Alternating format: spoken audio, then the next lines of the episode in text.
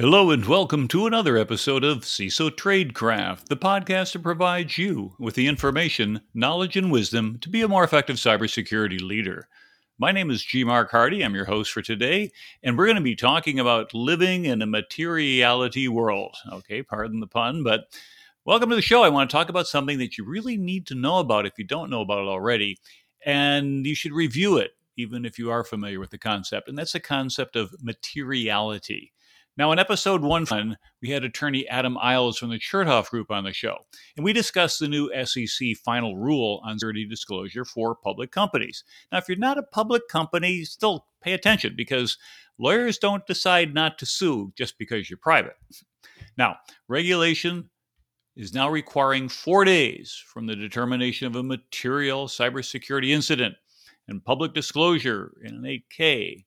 Now, in addition to this concept here that we talked about, and you can go back and listen to that episode for a little bit more detail, but Tony Robbins had said success leaves clues. Now, a corollary to that is that, well, regulations leave clues. And so let's look at the antecedent of this new regulation to see what we might come to expect. But first, let's take a moment to listen to a word from our sponsor. Risk3Sixty is a cybersecurity technology and consulting firm that works with high growth technology firms to help leaders build, manage, and certify security, privacy, and compliance programs. They publish weekly thought leadership, webinars, and downloadable resources such as their PCI Compliance Program Workbook, a business case for SOC 2, ISO 27001, The Path to Certification, and many more titles, all available for download at no charge at risk3sixty.com slant resources. Let Risk3Sixty help you build your business case to achieve certification compliance. That's risk3sixty.com. Okay, so back to our program. What is the concept of material? Now, the Public Company Accounting Oversight Board, in their audit and planning and risk assessment rules, states, quote, in interpreting the federal securities laws, the Supreme Court of the United States has held that a fact is material if there is a, another quote, a substantial likelihood that the fact would have been viewed by the reasonable investor as having significantly altered the total mix, yet an even another quote in there, of information made available. Now, as the Supreme Court had noted, determinations of materiality require delicate assessments of the inferences a reasonable shareholder would draw from a given set of facts and the significance of those inferences to him. Now, the Security and Exchange Act of 1934 mentions material fact no less than 25 times, and the Securities Act of 1933 proscribes with multiple references untrue statement of a material fact and omits to state any material fact required to make the statement not misleading. So, there is a whole bunch of history on this going back to the 1930s. There's even a 1932 case the TJ Hooper case, where Judge Learned Hand had basically talked about the requirement for due diligence. And for those who want to go back and look at that particular case from uh, a number of years ago, what, 91 years at this point? It turned out that the essence of it was that a tugboat was bringing some cargo. They did not have one of these newfangled things called a radio. They went out to sea, hit a heavy storm, lost the cargo, pulled into port owner said, Hey, where's my stuff? And they're like, Yeah, act of God, we can't help about that. He says, Well, there's a hurricane out there. It's like, Yeah, well, we didn't know that. So it was on the radio. Well, we don't have a radio. Why don't you have a radio? Well, because the Coast Guard doesn't require us to have a radio, so we didn't get one. Well, that went to court and eventually got to the point where the judge had said just because you're not ordered to do something doesn't mean that prudent behavior is not a responsibility. And in this day and age, when you consider the cost of a radio versus the cost of losing that entire cargo, you should have bought a radio. And so pay up. So let's fast forward another 20 years, around 19 54. Now, the AICPA Committee on Auditing Procedure issued a booklet entitled Generally Accepted Auditing Standards, Their Significance and Scope. All right, auditors probably familiar with that. And it states, in quotes, there should be stronger grounds to sustain the auditor's informed opinion in respect of those items which are relatively more important and in respect of those in which the possibilities of material error are greater. Put in words, the principle of materiality is inherent in the work of the auditor.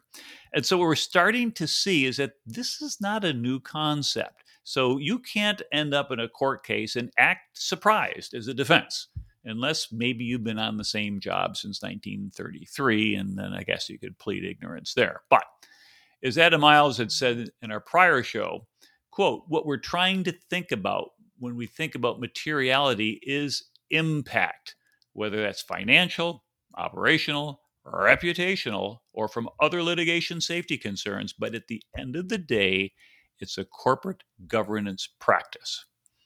Okay, if we understand then that part of governance, which is the oversight that leadership management has on an organization to ensure that it executes its roles and missions correctly and in alignment with the designated risk tolerance, we find out then is that organizations in general don't always do the right thing or what they're supposed to do. And they got to be more specific about that. When I say organizations, we like to think of them as amorphous entities. They're really humans and humans that are making decisions.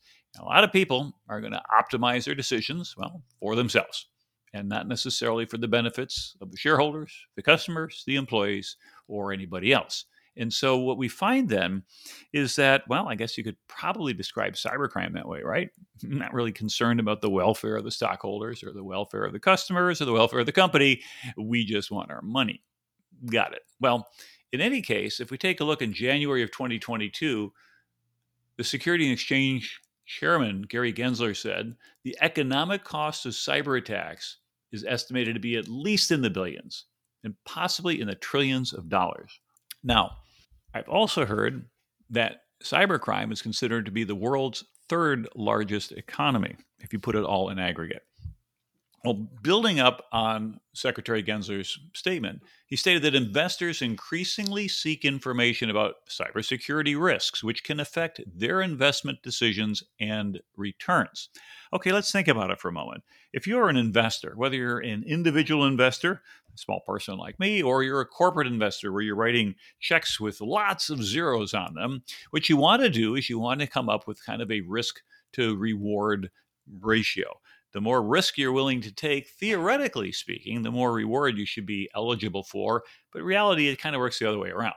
If you want to have outsized returns, you often need to take outsized risk. Now, that's not always within everybody's risk tolerance. And so, therefore, what we want to be able to do is ensure that investors in this particular case, because after all, it is a Securities and Exchange Commission, uh, are given sufficient information that they can make a decision without anything being hidden from them with respect to materiality of different issues. And in particular, we're talking about cyber.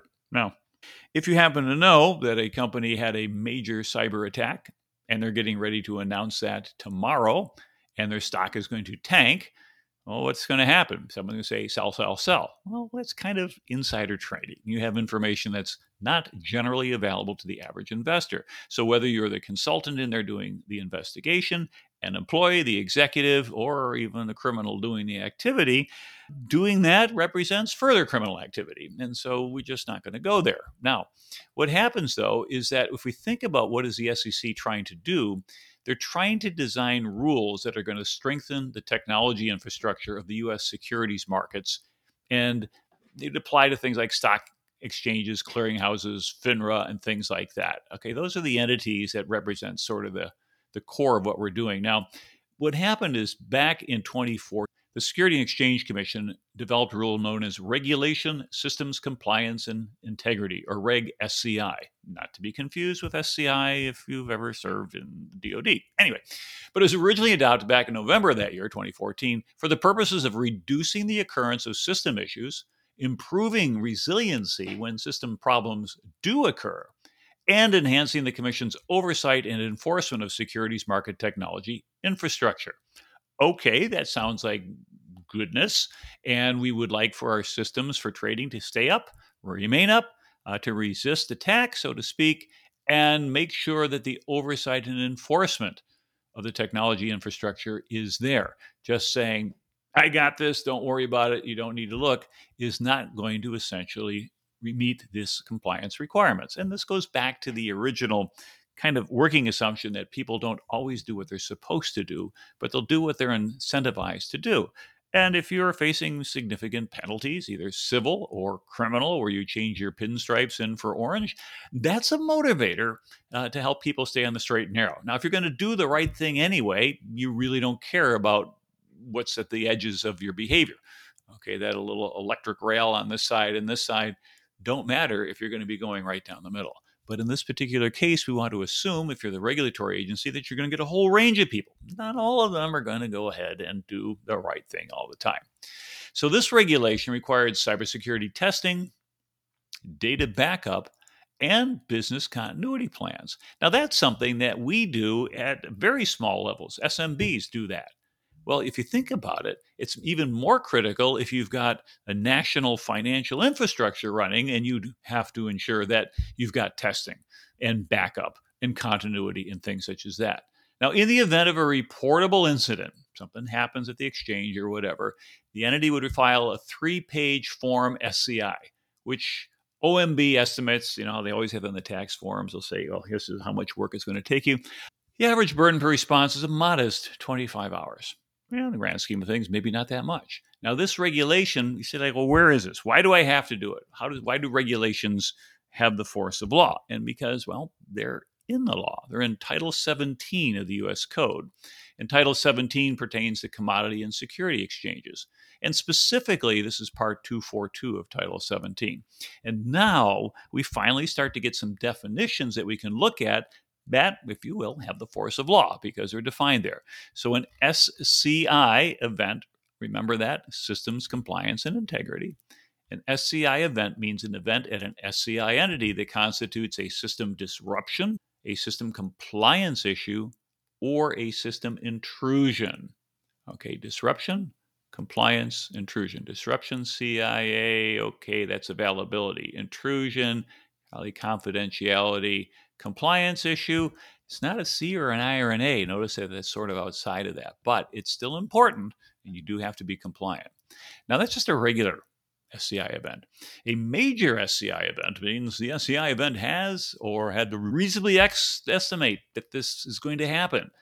Any impact on a critical SCI system or a significant impact on the entity's operations or on market participants. Okay, now we're finding there's a little bit difference between having a little problem with one of the servers going down to you cannot trade.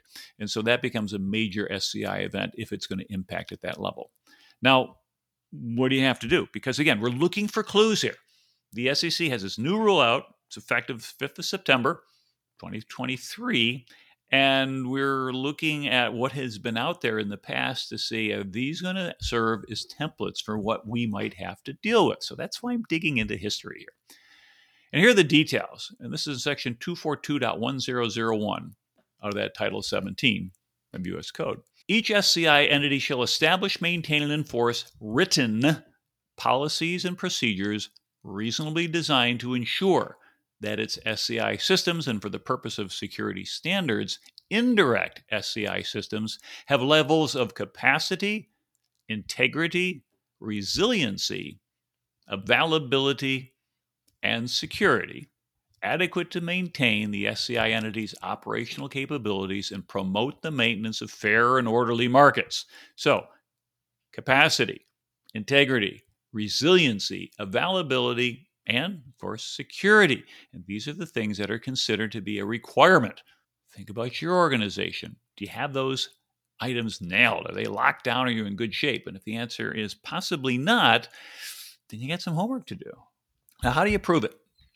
The policies and procedures that are required by this paragraph we just went through uh, shall include, at a minimum, the establishment of reasonable current and future technological infrastructure capacity planning estimates.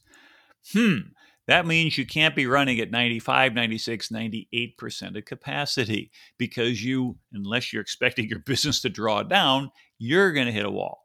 Today, when we look at the cost of computing, the cost of communications, storage, etc., we find out that running out of space is almost an inexcusable error. I'm going to mention that in a couple of minutes about how that actually happened very, very recently to a major manufacturer. But you want to have current and future infrastructure capacity planning. Number two, periodic capacity stress tests of such systems to determine their ability to process transactions in an accurate, timely, and efficient manner. Now, that's interesting because when you do a stress test, do you want to stress test in production or in testing? Well, you know, the test system, if it goes down, so what? Who cares? Production, you don't want it to go down because it's your production system. But I have had a project. I had a client who wanted to do a stress test through a financial organization, and uh, they want to do it during business hours. It's like, are you really sure you want to do this? I said, yes, we are. They want to do like a DDoS approach. Well, I hired the smartest DDoS guy that I could find. And he was very much in demand, so much in demand that he basically just set this ridiculously high hourly rate. And he said, I'm not that greedy. I just need this to go ahead and ensure that I can work a reasonable number of hours a week. So if 10 people want me to work and I got room for two or three, go to the high bidder. So I actually passed his rate through at no markup. Didn't make any money on that. Why? Because I felt I had an obligation to the client to deliver them value. And this guy knew how to manage this thing so he could take it right to the edge, but not break anything. And as a result, we're able to do the stress test. So if you're going to do stress test on production, find somebody who really, really knows what they're doing. Sure, you could go ahead and find criminals that will stress test your systems, but they have different rules of engagement and they don't necessarily keep things from breaking. The third item is a program to review and keep current systems development and testing methodology for such systems. A lot of times, the testing methodology tends not to be in writing. I remember years ago when I'd work as a consultant, I was with Booz Allen, and we were doing a federal government project, and we had we had written all this custom software, and we had a huge test plan. And with that test plan, it was all written down, and what happened is we went through, and if the program does this, if it does that, if it does that, we go through all the way through there, and it all works correctly, then we could say, yes, this system is performing in accordance to plan. Now, of course, one of the things that you might not test for is things, well, you didn't think of. And so as a result, if you put in A, it should do this. If you put in B, it should do that. If you put in C, it should do that. Okay, great, we're done. But what if you put Q, Z, X? That's kind of the security testing that we tend to do. And that gets into a little bit different testing scenario. It may not be part of your regular review and testing, but it's not a good excuse not to think about that. Number five is business continuity and disaster recovery plans. All right, that makes sense and that sounds like a good thing, but any more detail? Yes. That include maintaining backup and recovery capabilities sufficiently resilient and geographically diverse, and that are reasonably designed to achieve next business day resumption of trading Remember what we're talking about here. We're talking about these SCI systems. And two hour resumption of critical SCI systems following a wide scale disruption. So you've got a couple days to get back. This little story, I don't think I'm talking out of school here because it's been almost 22 years. But if you remember, for those of us who are around back on September 11, 2001. Probably all were here, but we weren't all thinking about finances. The stock market shut down for a couple days. When it finally did open, boom, you know, the market crashed, but it recovered, got some resiliency back in there. The bond market didn't come right back up right away. And why didn't it come up? I mean, everybody's thinking, oh, we got this problem, this problem. Well, the difference between the bond market and the stock market is sometimes the bond market finances nation states. Your country gets bonds issued, and that's how the country stays in business. And it was understood that the primary processing for all this bond trading in New York was in Tower One, the World Trade Center. But they had a disaster recovery plan, they had a backup can, continuity plan, and the backup was in Tower. Yeah, it did not include in the disaster recovery or business continuity a catastrophe scenario. And as a result, we see specifically maintaining geographically diverse backup capabilities. And I don't know whether this became as a result of that. Uh, things were down for a few days. Nobody seemed to notice. They bought a lot of servers and they got things up and running in a hurry. But the whole idea is, is that having two buildings side by side or on two different floors or they're both in the basement, if you have a flood coming, is not geographically diverse. Number six, standards that result in such systems being designed, developed, tested, maintained, operated, and surveilled in a manner that facilitates the successful collection, processing, and dissemination of market data, which means you can't have gaps. You can't say, oh, yeah, we lost a few thousand transactions or anything that was traded from noon to one o'clock. Can we just do a do over on that, please? It doesn't work that way. You have to design, develop, test, maintain, operate, and survey or observe these things in a manner that this doesn't happen. And lastly, you want to monitor such systems to identify potential SCI events. And the idea of identifying the event is you want to identify them real time and not retroactively. It turns out that a lot of our logs allow us to see what happened. And you know, kind of the joke that I used to say is that the problem, if all you have is logging, eh, but you're not doing active management of your systems, is Monday morning you can sit down with your boss and said, "Well, hey, boss, I can tell you exactly what time we went bankrupt over the weekend. About 12:47 in the morning on Sunday is when all of our data got exfiltrated and everything got trashed." It doesn't help with resiliency. You want to find out before then that somebody's in their system screwing around, and you want to kick them out early.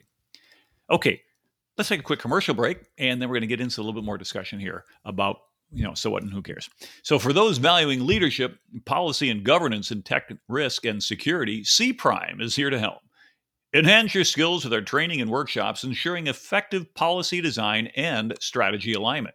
As a tech coaching firm, Cprime offers classes for teams and executives on security analytics and risk management. Led by a Cprime expert, align expectations, prioritize, and map tools for robust governance across your tech portfolio.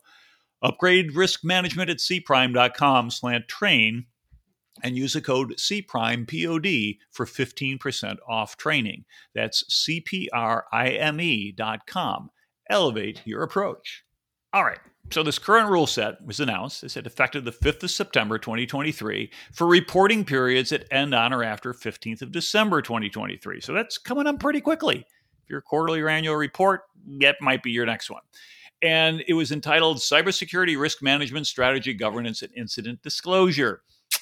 It's a mere 186 pages. Now, Note that the rules do not include all of the originally proposed elements from the March 20, 22 proposal, which came out, such as the requirement to disclose the board's cybersecurity expertise. Now, this was open for public comment. They got a lot of feedback on there, and that's why this thing's 186 pages because it's not just all rules, it's discussing about what the feedback was and things like that. But some of us felt that this wasn't necessarily the best idea, taking away a requirement to disclose the board's cybersecurity expertise, because some companies might misinterpret that guidance to mean that cybersecurity expertise is not important at the board level. Now, when I say some companies, remember, it's some people who are saying, I don't know this and I don't want to pay for it extra because it leaves more in the bonus pool for me, so we're not going to do it. Now, that said, it is a responsibility of the board to be able to provide governance in cybersecurity, and therefore it is going to be rather important. Now, I, for one, thought if it remained, I might get a call from a couple Fortune 500 companies saying, "Hey, G Mark, would you serve on our board because you've got all this background and cybersecurity expertise, and and you got enough gray hair that you probably qualify."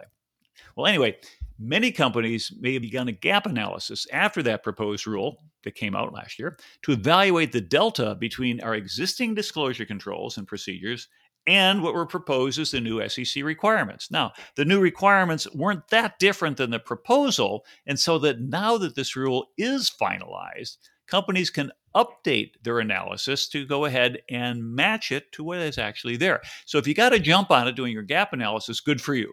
Dust it off, adjust it for the final wording, and then get to work because this is this is for real. And if you did not do a gap analysis in preparation for it, and you are subject to this regulation, Time to get hot. Get to working on this right now. Now, these rules refer to a 2011 interpretive guidance regarding corporate disclosure obligations relating to cybersecurity. And they state although no existing disclosure requirement explicitly refers to cybersecurity risks and cyber incidents, a number of disclosure requirements may impose an obligation on registrants to disclose such risks and incidents. Okay, so in a way, saying it's not in writing or it hasn't been in writing is not a valid excuse. And furthermore, now it is in writing. And also, material information regarding cybersecurity risks and cyber incidents is required to be disclosed when necessary in order to make other required disclosures in light of the circumstances under which they are made not misleading. And that's kind of a long legal sentence, but if we parse that out a little bit, the whole idea is is that you can't obfuscate issues. If your plant goes down and stops producing devices and you want to be able to explain why it's not producing devices and it's a cyber related incident, you have to say so. You can't just say, oh, um, well, it just things stopped working or we need to buy new equipment or whatever. So you have to disclose material information on cybersecurity risks and incidents if they affect things. Now, this ruling that we have here has been at least four years in the making because in 2019, then SEC Commissioner Robert Jackson cited an analysis that only four of 48 public companies disclosed a known cyber incident in regulatory filings the prior year. Not too very good participation. Now, granted, that that uh, 9% was up from 3% the year before, but it's really a long way from what the SEC has expected. And now what's going to be expected is, well, what? 100%. Now, what's interesting is that this new rule includes a limited delay for disclosures that would pose a substantial risk to national security or public safety. So that if you, for example, are a CISO and your organization has a national security impact, and there's something that if the word gets out, you think it could cause some trouble, you might be able to not have to release this right away. Now, before you get excited about deciding that you're you're really important and you don't have to provide timely disclosure, note that the determination is reserved for the United States Attorney General. So that's the office you got to convince that you're super important. But there is that carve out there that would allow for 30 day delay and possibly further delays based upon its potential impact for national security. Now, a couple specific definitions, just so we have those in the back of our mind. Cybersecurity incident means an unauthorized occurrence on or conducted through a registrant's information systems that jeopardizes the confidentiality integrity, or availability of a registrant's information systems or any information residing therein. Yay, there's our CIA. Okay, that's our cyber security incident. And cybersecurity threat means any potential occurrence that may result in an unauthorized effort to adversely affect the confidentiality, integrity, or availability of a registrant's information systems or any information residing therein. So, if you think about a potential occurrence that may result in an unauthorized effort to affect any information, that could be a very broad brush. You want to be careful with that. I don't recall the specifics because it's been several years, but I remember starting with California Senate Bill 1386, I think it was uh, State Senator Dianne Feinstein had proposed that many years ago, which is really our first breach notification law, that different states started to come up with their own language instead of just copying it and just doing a, a quick um, cut and uh, you know, delete and replace, replace our state name with their state name and go, which actually would have been really nice because then we wouldn't have this patchwork of regulations. You'd have something equivalent to the Uniform Commercial Code. But anyway, as I remember, it was the state of Connecticut in their first draft that basically said you had a reporting requirement to report to every single customer who is a citizen of our state any attempt that was ever detected to access their information. Well, take a look at your firewall logs, and you'll find out that you'll cut down every single tree in Connecticut, provide written notification in the next two months. It's just it would just clear cut the that entire state, and so that's not really what they're trying to say. But the thing is, is that again, as they're writing these rules and regulations, sometimes it's stuff that comes out of the Capitol Hill and the Congress isn't necessarily written by the experts. Uh, if you think about it, your elected official is not there because of his or her expertise in necessarily a particular technical subject, but they're probably there because, well, they got a mechanism that helps them win elections. That said, it's not kind of a jaded view on it, but it's more importantly is it's the staffers who write the stuff. And the staffers who are underpaid and overworked often rely on other people to come in and say, Can I help you? Here, boom, how would you like a copy of this document? Off you go. Uh, and we call those people lobbyists. Uh, and they could be lobbyists from the perspective, we think of that they're looking for horrible things, and also they actually have a genuine interest in, in getting the right stuff written. This having come through the SEC, being a number of years in the making, it's kind of the point I'm trying to get across. This is not shoot from the hip regulation. This is not something happens and two weeks later there's a 100 page piece of legislation. This is something that has been worked through a prolonged process. They've had some feedback, they've looked at it and things such as that, and they've come up with a way to say, okay, this makes best sense in what we need. Now, what's the estimated impact? Now, by adding item 1.05 requiring disclosure of material cybersecurity incidents to Form 8K within four days following the determination of materiality, the OMB and then also this document estimates it'll take about nine hours. And they expect about 200 filings per year. Hmm, okay, not too bad. Form 6K which adds cybersecurity incident to the list of information required to be furnished, nine hours of work, but maybe 20 total filings. This is not per organization, right? We'd be in real trouble if you had to file 200 8Ks a year. This is expected across the whole ecosystem of publicly traded companies. So it's suggesting that you know, that materiality is a fairly high threshold. Regulation SK item 106 requiring disclosure regarding cybersecurity risk management, strategy, and governance, about 10 hours times 8,292 filings. Whoa, this tells me that if you're a consultant and you want to follow the money, you create an offering for cybersecurity risk management and strategy for public companies instead of helping them fill out the 8K forms. I mean, specifically, the summary of item 106 says that registrants must describe their processes, if any, for the assessment, identification, and management of material risks from cybersecurity threats and describe whether any risks from cybersecurity threats have materially affected or are reasonably likely to materially affect their business strategy, results of operations, or financial condition and that registrants must describe the board's oversight of risks from cybersecurity threats and describe management's roles in assessing and managing material risks from cybersecurity threats. Now, how does that sound to you relative to having the language redacted or pulled out of the final draft that says the boards have to have cybersecurity expertise and they have to report on it? You see, you might not have to report on it, but you better be able to know how to do it because you have to describe the board's oversight of risk now, there's plenty of articles and summaries, announcements to read. If you actually want to see the actual text that matters, it's in the Federal Register. It's published on the 4th of August, 2013. It's 50 pages and it begins on page 51,896. Now, now, how about something more actionable?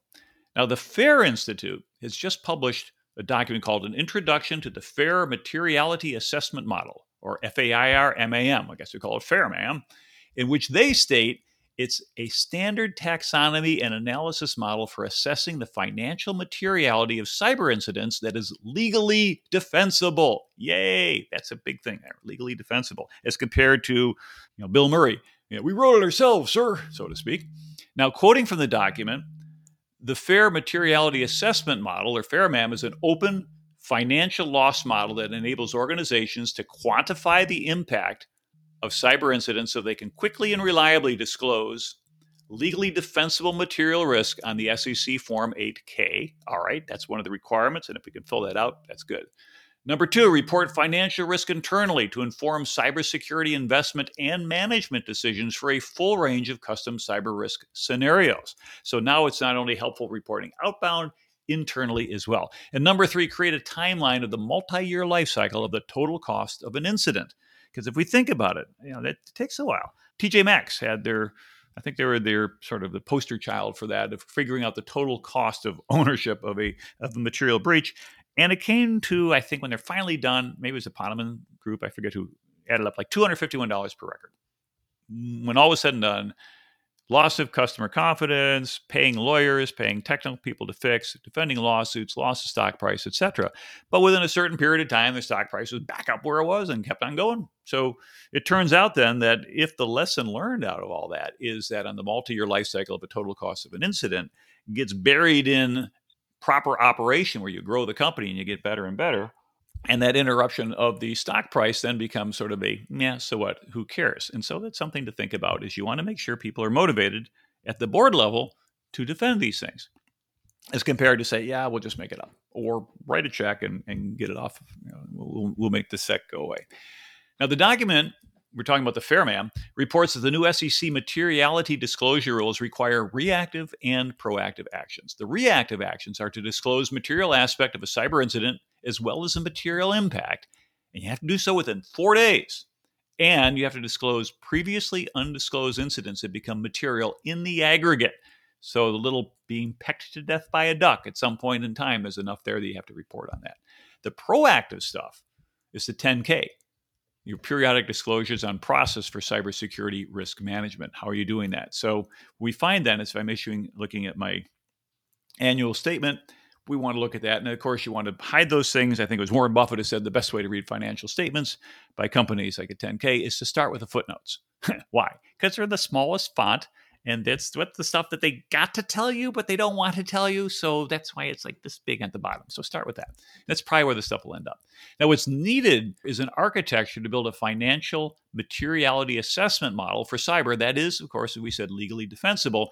And the FairMAM is an open cyber attack cost model. That's what we're looking at here. Now, they compare themselves to the MITRE ATT&CK framework insofar that it's MECE mutually exclusive and comprehensively exhaustive. And if you remember, we heard about that when we had Sounil Yu on the show, when we are talking about his model, okay, the MECE.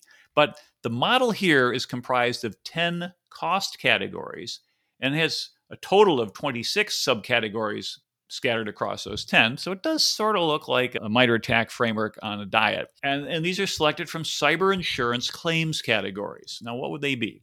Information privacy, proprietary data loss, business interruption, cyber extortion, network security, financial fraud, media content, hardware bricking, post breach security improvements, and reputational damage.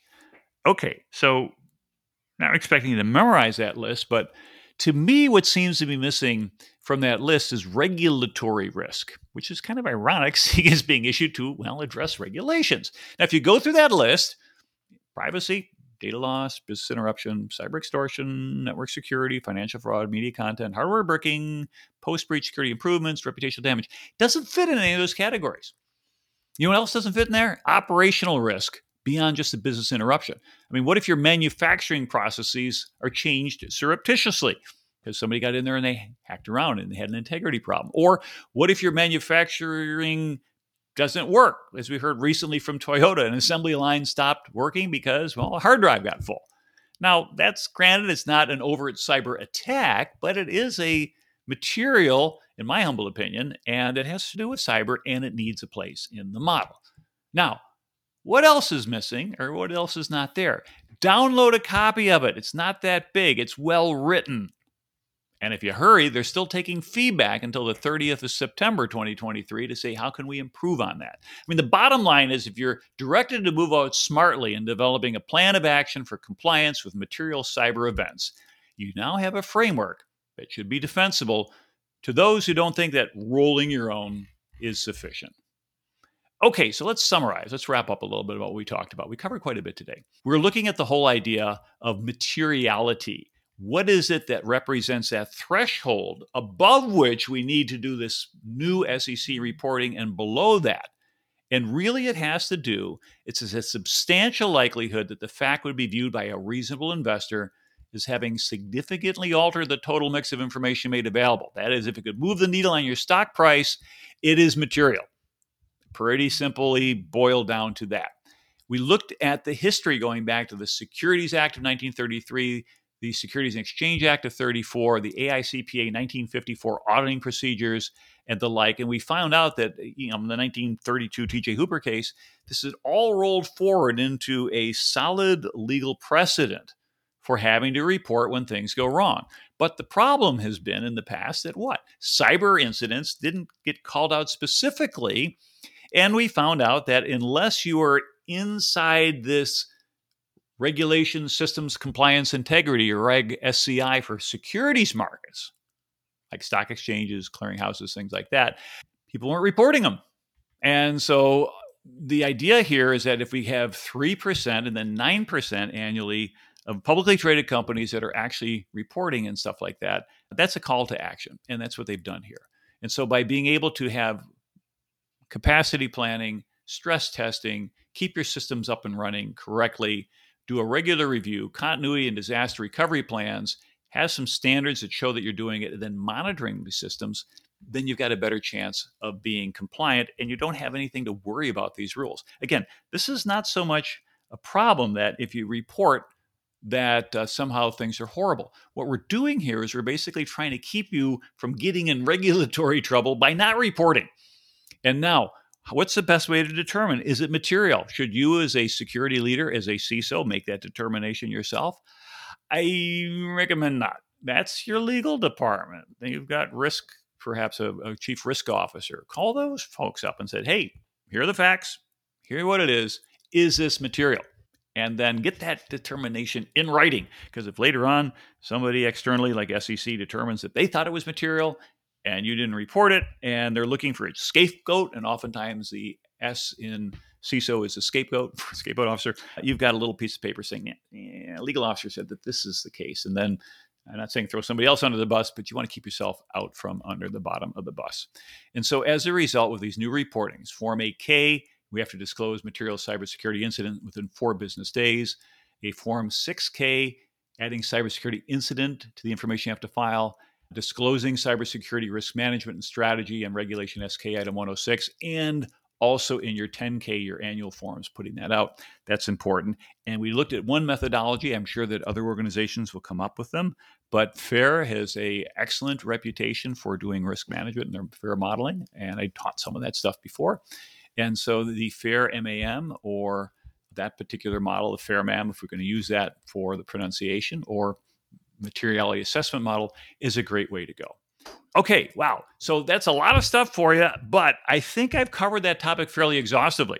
And so if you're trying to get somebody in your organization to listen to you because you think something's material and they're not listening, whether it's your legal department, whether it's your risk management, or just somebody else in your organization, line managers, have them turn into CISO's Tradecraft. Now, share this uh, episode with them. In fact, you should be sharing these episodes with your peers, with the people that work for you to help them with their career development. And it's a way for us to go ahead and help more people. It's a way for you to develop credibility with other people because you're recommending something that hopefully we believe is world class and great. And it allows us to continue our mission of helping to inform and educate the next generation of cybersecurity leaders. So, with that, we're going to wrap it up for the week. And I thank you for your time and your attention. If you're not following us on LinkedIn, do so because you get a whole lot more than podcasts. We put out good stuff. And subscribe to our YouTube channel. We're almost at that threshold where we own it, where we don't have to worry about having commercials thrown at us. So if you haven't done that before, I just do that as a favor. And just go YouTube, look at YouTube at CISO Tradecraft, give us a subscribe. And besides, we think it's good stuff there. So this is your host, G. Mark Hardy. Thank you for your time and attention. And until next time, stay safe out there.